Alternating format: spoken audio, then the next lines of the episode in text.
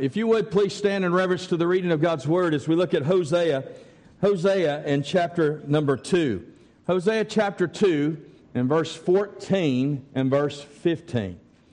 The Bible says, Therefore, behold, I will allure her and bring her into the wilderness and speak comfortably unto her.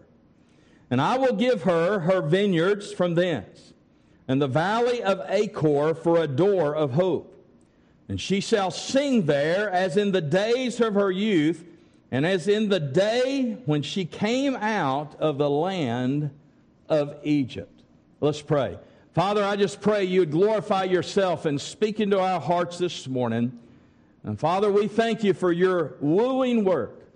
And we give you the praise for what you're going to do in this time together. In Jesus' name. And all God's children said, Amen. You may be seated. Now, I want you to kind of like get an understanding of the book of Hosea. Imagine, if you would, God comes to you as he did with Hosea. And he comes to Hosea and he says, Hosea, I want you to do something. I want you to take unto yourself a wife named Gomer. And I want you to marry her. But then the Lord gives this caveat or if you will, puts a little extra information in there. He said, But I want you to understand when you marry her, she will be unfaithful to you. Matter of fact, she'll absolutely turn on your love, she'll turn her back on you, and she'll completely forsake you. And so, how would you like to be Hosea if God told you that? I mean, we would all look at that and say, well, wait a minute. Why would we do that? Well, God tells Hosea why he asked him to do it. You find this in chapter 1, verse 3 and verse 4. And what it says is this God says, For this is exactly what Israel has done to me. So, in other words, he says, Hosea, I want you to take Gomer unto yourself. She will be unfaithful to you, just as I took Israel unto myself, and Israel was unfaithful to me. In other words, God was going to use Hosea and Gomer as a literal illustration to Israel of how God saw Israel and how Israel responded to God. So Hosea was going to, if you will, have the role of God. Gomer was going to have the role of Israel. And Gomer was going to be unfaithful, but Hosea was going to remain faithful to Gomer even in her unfaithfulness. Now, that's the backdrop of the book of Hosea. Now, you say, well, preacher, why is that important for us? Because that's exactly what happened when God saved you. The Bible says that you were wedded to the person of the Lord Jesus. The Bible says He's the bridegroom, you and I are the bride.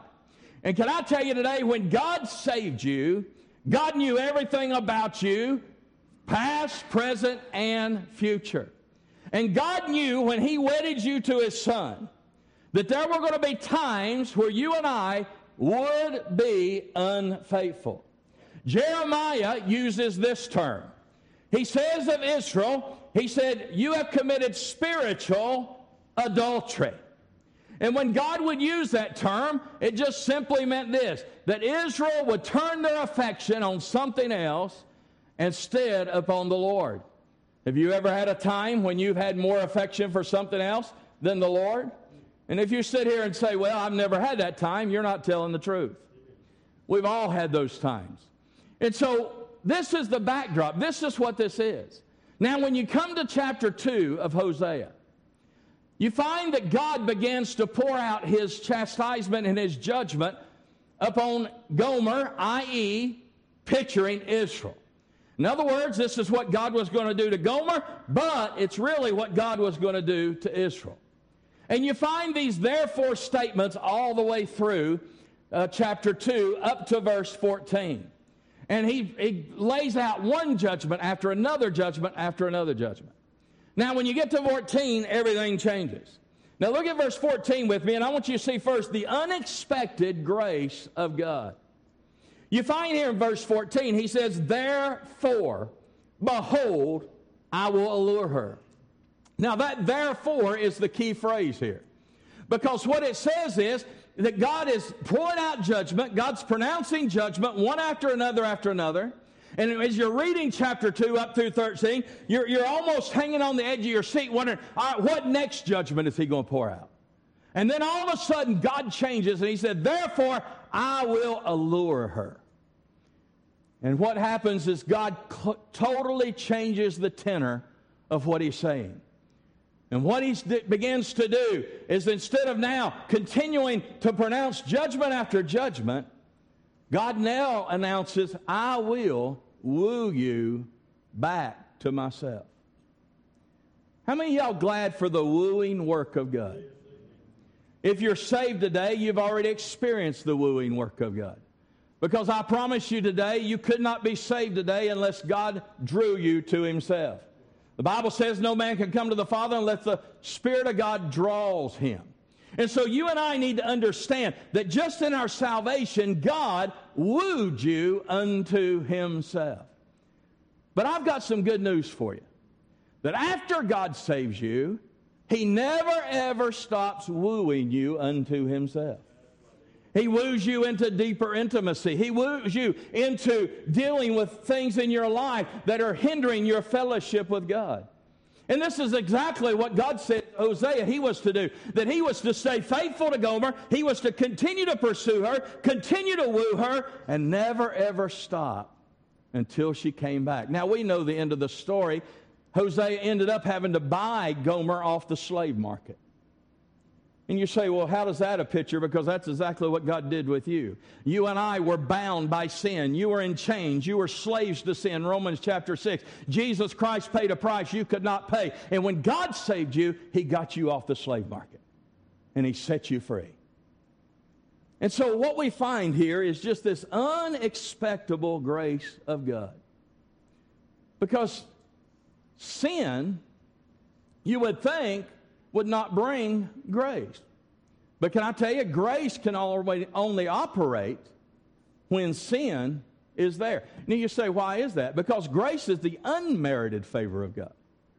In other words, if grace only come when, when there was no sin, then we could earn it. But I got news for you. There's nothing you could do to earn grace.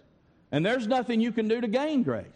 And so God shows his grace when the, you would least expect it to come. I promise you, the day God showed me I was lost and saved me, I wasn't expecting that that day. When I got up that morning, I promise you, I did not get up that morning and say, Well, glory, today God's going to speak to me, God's going to draw me, and God's going to save me. I had no idea God was going to do that. And that's what grace is. And so this is that, therefore, that unexpected grace of God. These verses picture, if you will, the Lord as romancing Israel back to himself.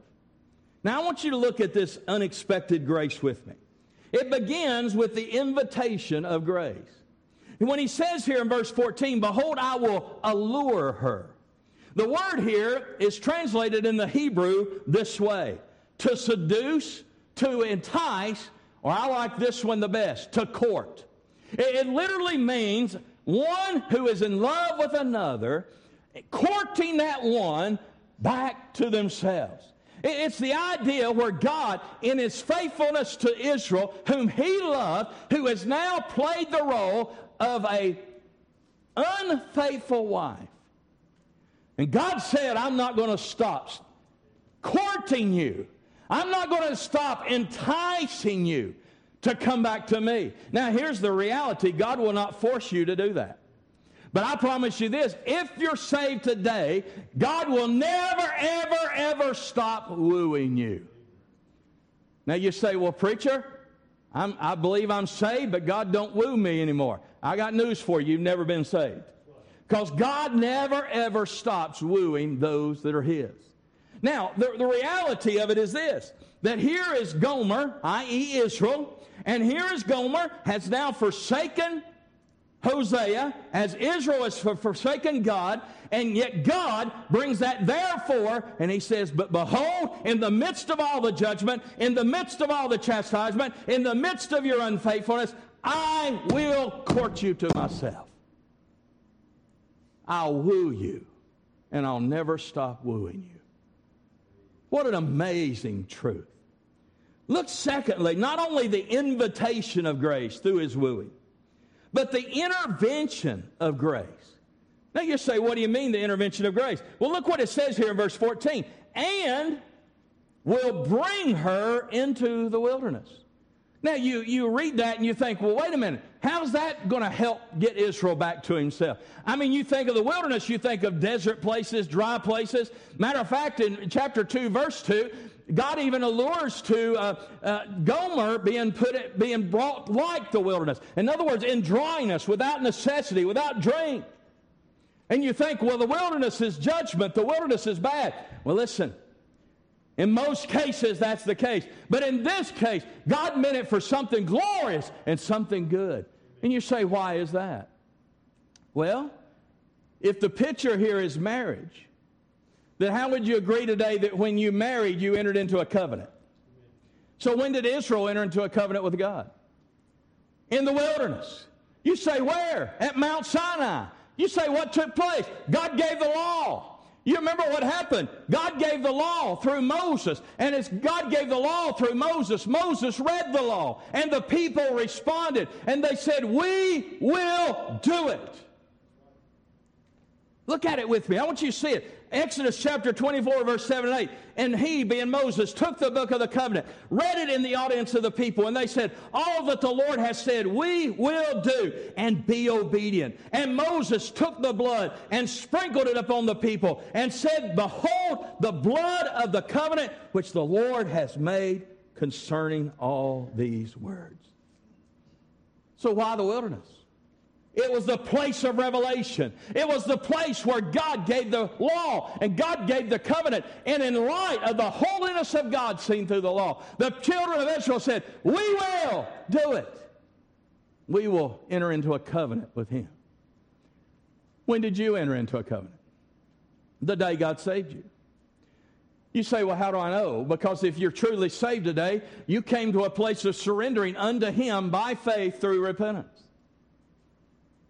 And whether you knew it or not, you said at that moment that I am no longer myself. I belong to Him. It's not my way, but His way. And you said at that moment, you said that I belong to Him. And you entered into a covenant relationship with God. And so, what did, what did, why did God say, I will woo you, I will allure you, I will draw you, court you back to myself, and I will take you into the wilderness? Because here's what God has to do sometimes God has to bring you back to the time and the place where you were saved. And God has to remind you of the covenant you made in surrendering to Him. And sometimes God has to break you like God had to break you when He showed you yourself in your lostness. Why? Because only in brokenness will you ever realize that your only hope is surrendering afresh and anew to the Lord. How many agree today? You and I were surrendered when God saved us, but sometimes we like to take the control of the steering wheel. And God has to woo you back. And God has to draw you back. And God has to remind you of that covenant relationship, that moment in repentance and faith where you surrendered to Him. And God says to you, hey, listen, you remember that day. You need to, afresh and anew, surrender yourself again. It's a place of revelation. But not only was it a place of revelation, the wilderness was a place of realization. Because what did Israel learn about God in the wilderness? Well, can I ask you today? Were there times Israel got hungry in the wilderness? Was there times Israel got thirsty in the wilderness? What did they find out about God in the wilderness? That God and God alone was sufficient for them. They learned in the wilderness that they had to be absolutely dependent upon God and God alone. So, what would God do wooing them and then taking them back to the wilderness? Here's what He would do He would remind them no, not only that covenant relationship that came through surrender, but here's what He would remind them of that without me, you're helpless and you're hopeless. I'm the only sufficient one for you. I provide for you in every way and in everything, in every need. I am the answer. So, what did Gomer have to learn? That Hosea was God's provision for her. And you and I have to be taught that lesson over and over again. Because so many times we come to a place in our spiritual walk where we think that we have the right to act independent instead of dependent. Let me ask you a question Who dictates what you do in a given day? Who dictates what you're going to do tomorrow, next week? Let me put it one step further. Who dictates what you're going to do tonight at 6 o'clock when service starts again? You say, well, I live in a free country. I can make my own choices. No, you gave up that right the day God saved you. The Bible says you're not your own, you're bought with a price. In other words, here's what he said. Sometimes God has to bring you back to the time where you yielded to him, and he has to remind you that I am your sole sufficiency. Can I tell you the truth? He's all you got, but He's all you need. He's all you got, but He's all you need. But how many times in the wooing work of God does He have to bring you back and remind you of that? Because I make my independent choices that appease what I want to do. I mean, I'm here to have a good time, am I not? That's the way the word looks at it. But can I tell you today? Happiness for a Christian comes through holiness, not through independence. And so he woos the children of Israel. He said, I'm going to woo you. I'm going to court you back to myself. I'm going to take you into the wilderness. And there, I'm going to intervene on your behalf. And I'm going to bring you back to that place you surrendered. Bring you back to the place that you were utterly dependent upon me. But then notice the third thing he says the intimacy of the grace of God. And he said, and speak comfortably unto her. Now, what's this word comfortably mean? A better translation would be this I'm going to speak upon their heart. I'm going to speak to their heart. In other words, I'm going to speak in intimate ways to them, to their heart. Now, how many of you remember the days when you were dating your spouse? Y'all raise your hand. It won't hurt you, I promise. I promise you, God won't strike you down for raising your hand. Y'all remember those days? How many agree today that you had one objective in courting your wife or courting your husband? And that was to win his heart or her heart. I mean, that's what you were doing. I promise you, you put your best foot forward. I promise you, when you got married, she found out things about you she had no idea about because you wasn't about to tell her those things. And don't, don't, listen, ladies, don't, you're not off the hook. Us husbands learned some things about you that you didn't tell us either. Are y'all with me? Say amen. So, what is God saying? He said, I will speak comfortably unto them, I'll speak to their hearts. Now you have to understand, God's speaking about the future work in Israel here. And what he's saying is this He said, Listen, under the law, I speak to them. But under the new covenant, I'm going to speak up on their hearts or in their hearts. Because what did God say in Ezekiel? He said, There would come a day, Israel, there'll come a day when I'll give you a new heart and I'll write my laws upon your what? Heart. In other words, you won't be motivated from the outside anymore. You'll be motivated from the inside because of my spirit living within you will write my law upon your heart, and the holiness that I want you to live in will be lived out through you because of Him in you. But in the Old Testament, it was God said, they tried to achieve. God said, they tried to achieve. Now, listen, if you live your life trying to be motivated by what some man says instead of what God does in you, you're in trouble. That's no different than Israel. But can I tell you something? When God saved you, I promise you, if you've been saved today, God gave you a change in desire. You say, where'd that change in desire come from? He wrote it up on your heart. He gave you a new heart. And now all of a sudden the Spirit of God in you begins to be your motivation through His love and enables you to obey. And now it's, listen, I will try to do it. No, no, no. I can because not me, but Him. And God said, I'll speak upon your heart.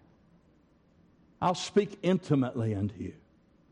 There'll be a change in the relationship. Now, remember, God's speaking to a people that have prayed the, the role of an unfaithful wife.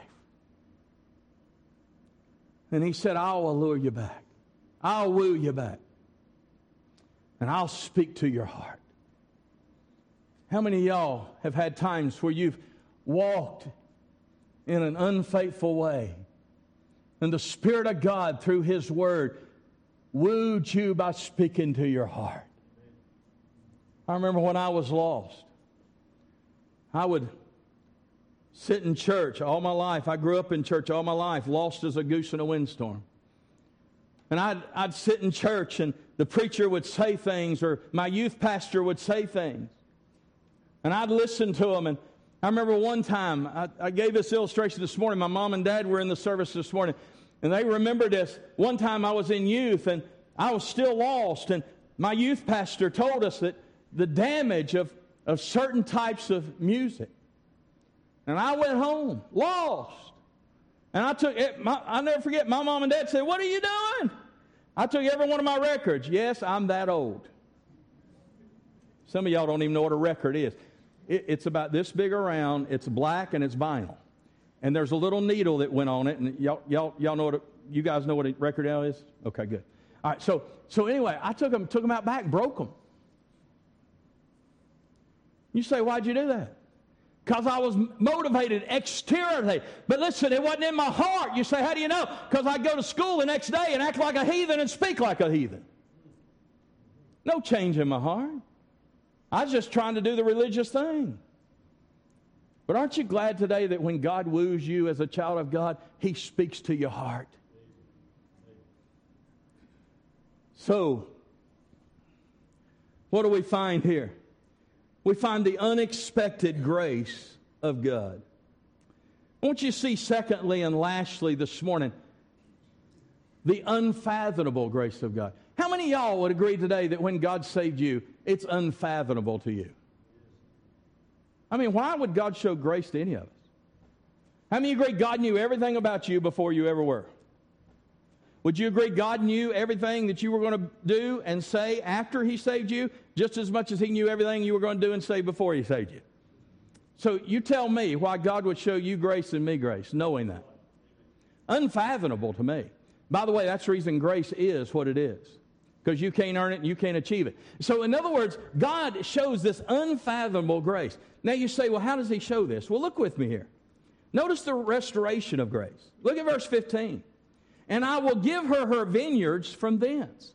In other words, once I allure her, once I woo her back to myself, once I bring her back to a place of brokenness and covet relationship, once I bring her to the place of understanding they're dependent upon me and I speak upon their heart, I will give her vineyards from thence. What does it mean? I'll provide for her. I'll make her fruitful. Where? In the wilderness. You say, well, why isn't that talking about Canaan? Well, listen, his perfect will for them is Canaan. And that is dealt with later on in Hosea. But here's what he's saying Even when I take you back to the wilderness, I will make you fruitful. Now, you think planting a vineyard in the desert.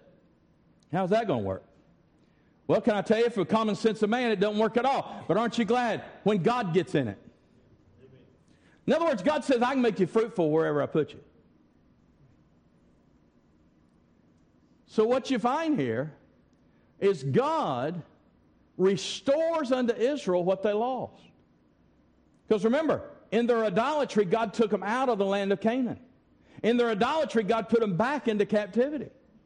And God said, I'll woo you back to myself. And when I woo you back to myself, I will restore unto you what you lost. Now, here's the reality. If you're saved today, the Bible says you have all the provisions available unto the Lord has been made available unto you. The problem is we don't walk in those things very much. Why? Because we are still living independent of God sometimes. But here's what reality is. When you and I come back to that place where God woos us back and in absolute brokenness and surrender, we come to Him in faith again as a child of God, then here's what happens. God now allows the Spirit of God to start releasing these things in our life. And you start seeing victory happen in your life, peace happen in your life. All these glorious things of the provisions of God begin to manifest themselves in your life. Now, watch this with me. So, not only is this unfathomable grace of God dealing with the restoration of grace, it deals with the repentance due to grace. Now, here's the phrase that got me started on this passage Now you have to take over the I will down to this phrase. Look what it says. And I will give her the vineyards thence, and I will, is how it reads in the Hebrew, the valley of Achor for a door of hope. When I read that phrase, that's what got me started on this passage. Because it made no sense to me whatsoever. You say, why didn't it make sense to you? Because what the valley of Achor represents. You say, well, preacher, what does it represent? It's mentioned three times in the Bible. Here, Isaiah, and Joshua. So turn with me, if you will, to Joshua, where it's mentioned. All right, how many of you remember the event? God gets Israel across the Jordan.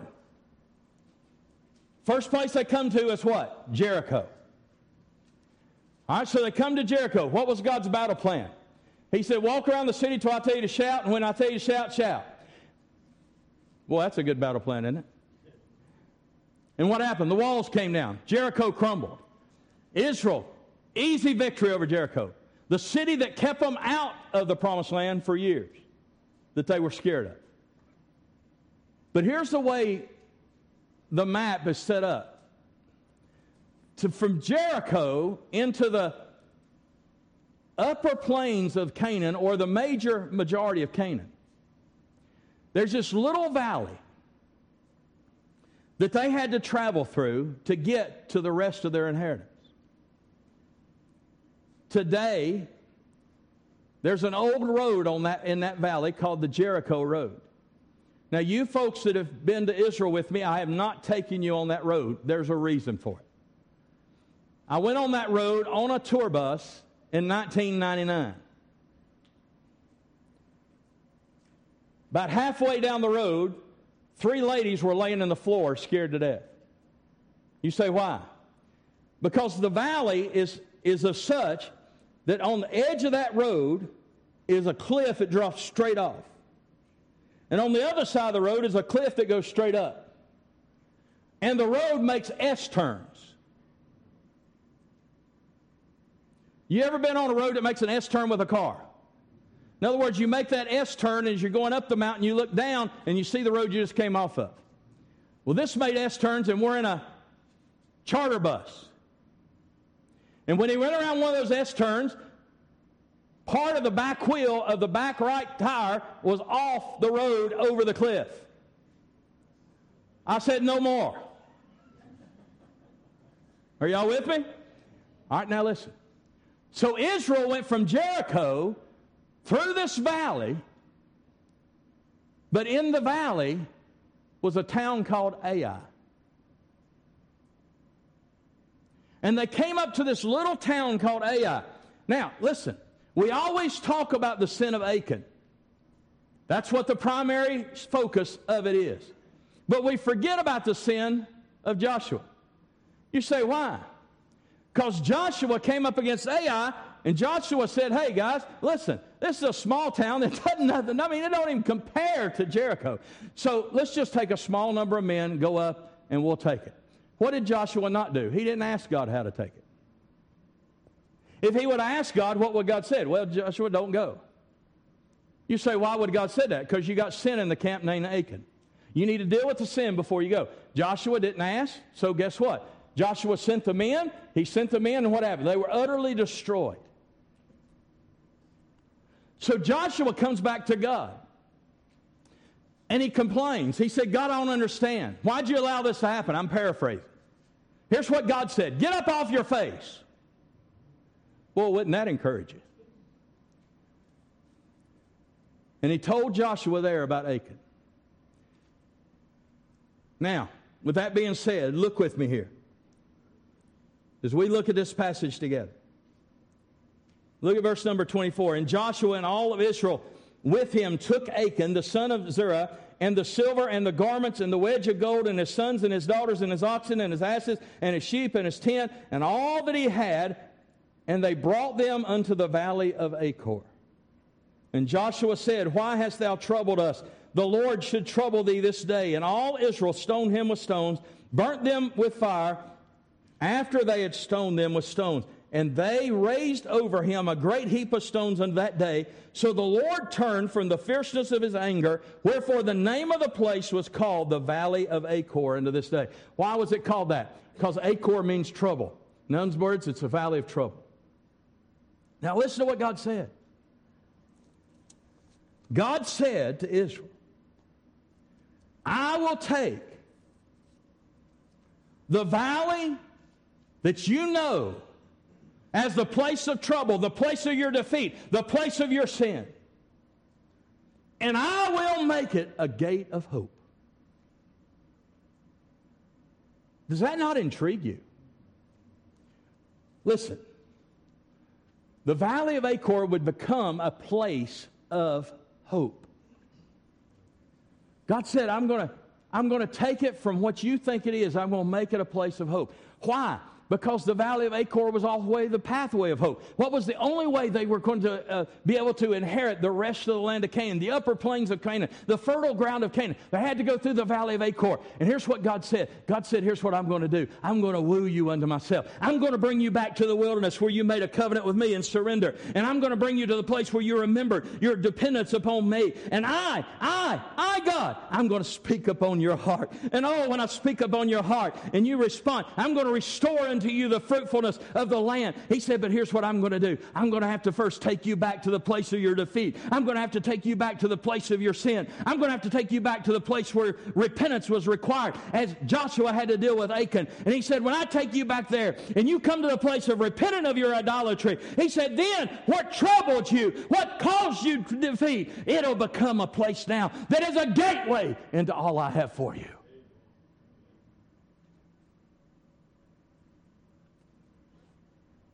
Well, we've thrown repentance out the window today in church. Everybody thinks it's a negative term. Everybody says, I just want to be happy. Just say what'll make me happy. Well, the Bible says without holiness, you can't be happy. And the only way holiness is repentance.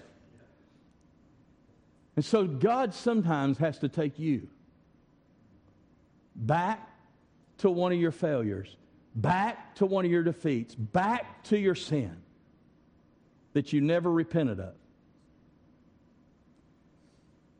and cause you to have to deal with that first. And then, what it was a valley of trouble. Every time you thought about it, brought irritation to your mind, brought uncomfortable to you. Now, he says, I'll make what was your greatest defeat and I'll make it your greatest hope. 1999, I went to Israel for the first time. In the year of 2000, I went back. Both times I went with a couple that were friends of me and Lisa's named Iris and Dwayne Blue. In 2000, they did something that, can I just be honest? Got me in the flesh. Y'all looking at me like, preacher? Y'all never been in the flesh. Okay, I just making sure. Y'all make me feel like I'm the only sinner in here. I mean, it gnawed at me. I was so mad when I got back, I was pastoring my first church. God was manifesting himself. I mean, we were having people, little country church, when I started there, running 40 people. God was saving people every week. I mean, it was amazing what God was doing. Everything was going glorious in the church, and I was absolutely miserable. I was sick of ministry, I was sick of pastoring. I was discouraged. Probably I was depressed. Nothing going wrong in the church. God's saving people every week. You couldn't get to that church with a GPS. If you tried to plug it in, it'd say, Where's that? I'm serious. Out in the boonies. One day I was sitting in my office at the church, and I was, I just, I was so disgusted. And I'll never forget, I got up out of my desk, I went in front of my desk, I laid in the floor, face first on the floor. And I began to vent unto the Lord. And I'll never forget what I said. Do not, I do not encourage you to ever say this. Are y'all hearing me? Say amen. I laid in the floor and I said this to God, and I meant it. If this is all ministry is, kill me and take me home. Now, sometimes when you say that, God will take you up on it. I kept praying and I said, God, I don't understand why this is happening, why I'm feeling this way. I mean, you're blessing in the church, everything's going glorious. I, I mean, I just don't understand, Lord. I, please just show me. If, if there's something else, if something else is causing this, show me. But if this is all ministry is, I'm done. When I got done praying, I was, I was squalling. Remember, I was laying on my face. I pushed up like you were doing a push up. Yes, I used to be able to do those. And I pushed up. And when I pushed up, I'm telling you, I was scared to death because I didn't know if I'd get up. And I got up and I walked to the, my desk. And when I walked to my desk, I did something that I've never done since, nor do I advise you to do. I was so discouraged, I didn't know where to read, what to read. And I just took my Bible and I laid it down on my desk, and wherever it opened, I was going to start reading. It opened to the passage where David was having a conversation with Jonathan.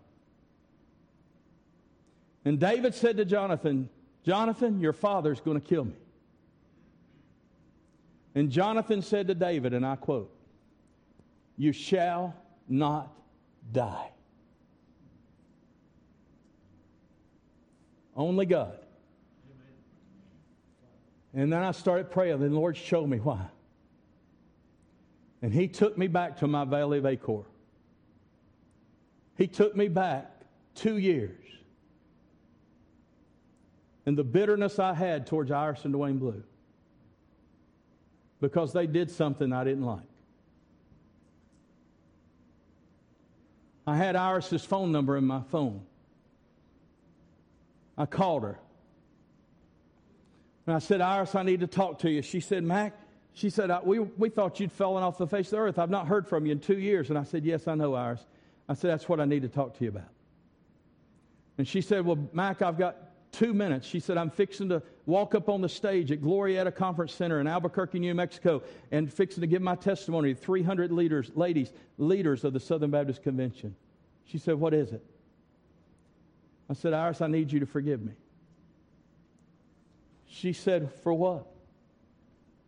I said, Iris, you and Dwayne did something on that trip that greatly hurt me and greatly offended me.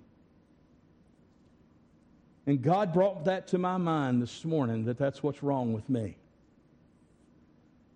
And I need, in obedience to God, I need you to forgive me. And she said, Mac, what did I do? I said, Iris, it don't matter what you did. Because if I was resting and if I was resting in the Lord, you could have done something 10 times worse than that, and I shouldn't have got offended. Y'all do understand God is in control. And she said, Well, Mac, you're, you're forgiven. I'm sorry, you're forgiven. I hung up the phone, and it's like, it's like somebody took a weight off of me. I mean, peace just began to flood my heart. I can't. Listen, God had already saved me, but it was like I got saved all over again. Five minutes later, my phone rings. Iris had walked up on stage in front of 300 ladies, leaders of the Southern Baptist Convention in the ladies' ministries.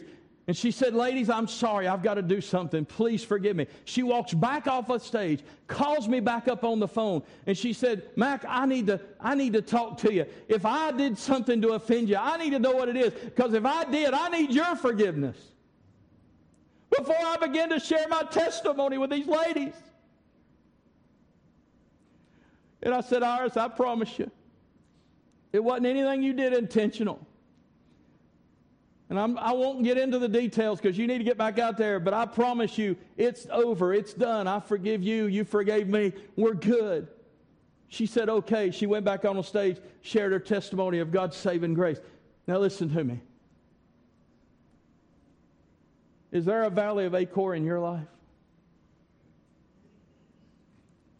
And God's got to take you back. He's wooing you. He's wooing you with His love, but He's got to take you back.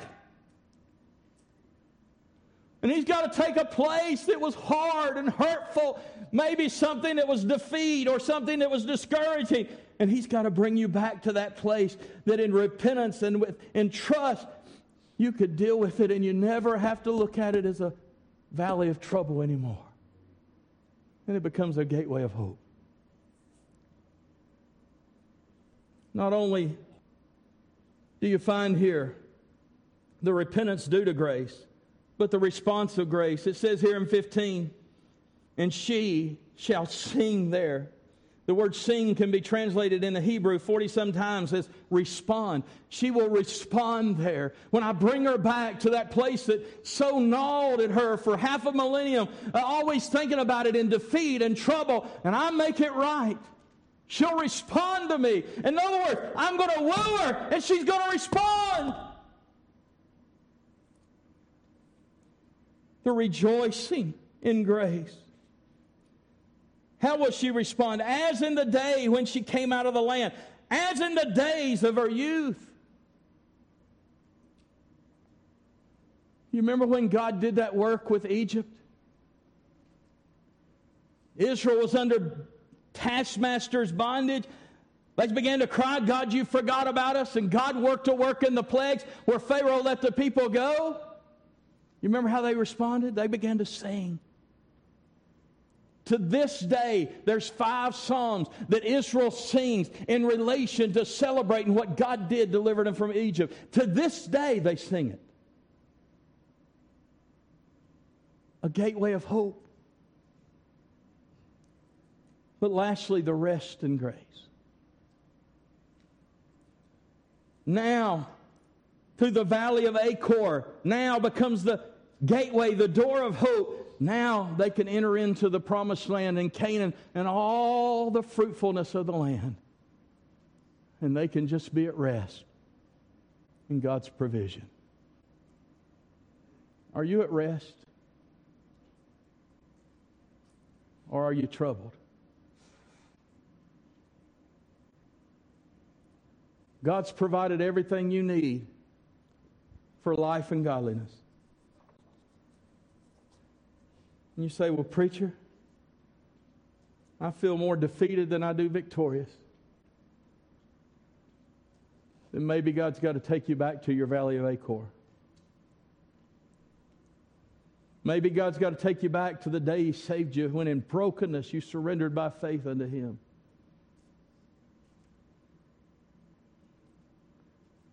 But here's what I'm here to tell you this morning. If you're saved today and you're not at rest, I promise you, God is wooing you. And He'll never, ever stop wooing you. if you're here today, you're not saved then I got some good news for you. Maybe today's the day he woos you to himself for the first time. It's called the conviction of the Holy Spirit, where you see yourself the way he sees you lost, and undone. I want to ask you today Is God wooing you? Let Him do His work. If He needs to take you back and deal with something you've never dealt with, let Him do it. If He just needs to remind you that I'm your everything and you can depend upon me and surrender to me, let Him do it.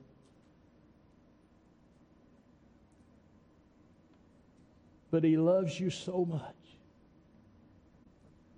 that even when we're unfaithful, He's always faithful. And He never stops wooing us. You obey God. Father, I stand absolutely overwhelmed at your love and your grace. And Father, how you wooed us when we were lost and how you continue to woo us in our salvation. Father, all you want us to do is rest in your provision for us, the Lord Jesus. Oh, Father, today, if you need to take us back to our covenant relationship and teach us surrender, if you need to take us back and teach us dependence, if you need to take us back and deal with something in our life in defeat or sin that we've not dealt with. Father, today, may the wooing of your Spirit have its free work in our lives. And I'll praise you and I'll thank you in Jesus' name. And all God's children said,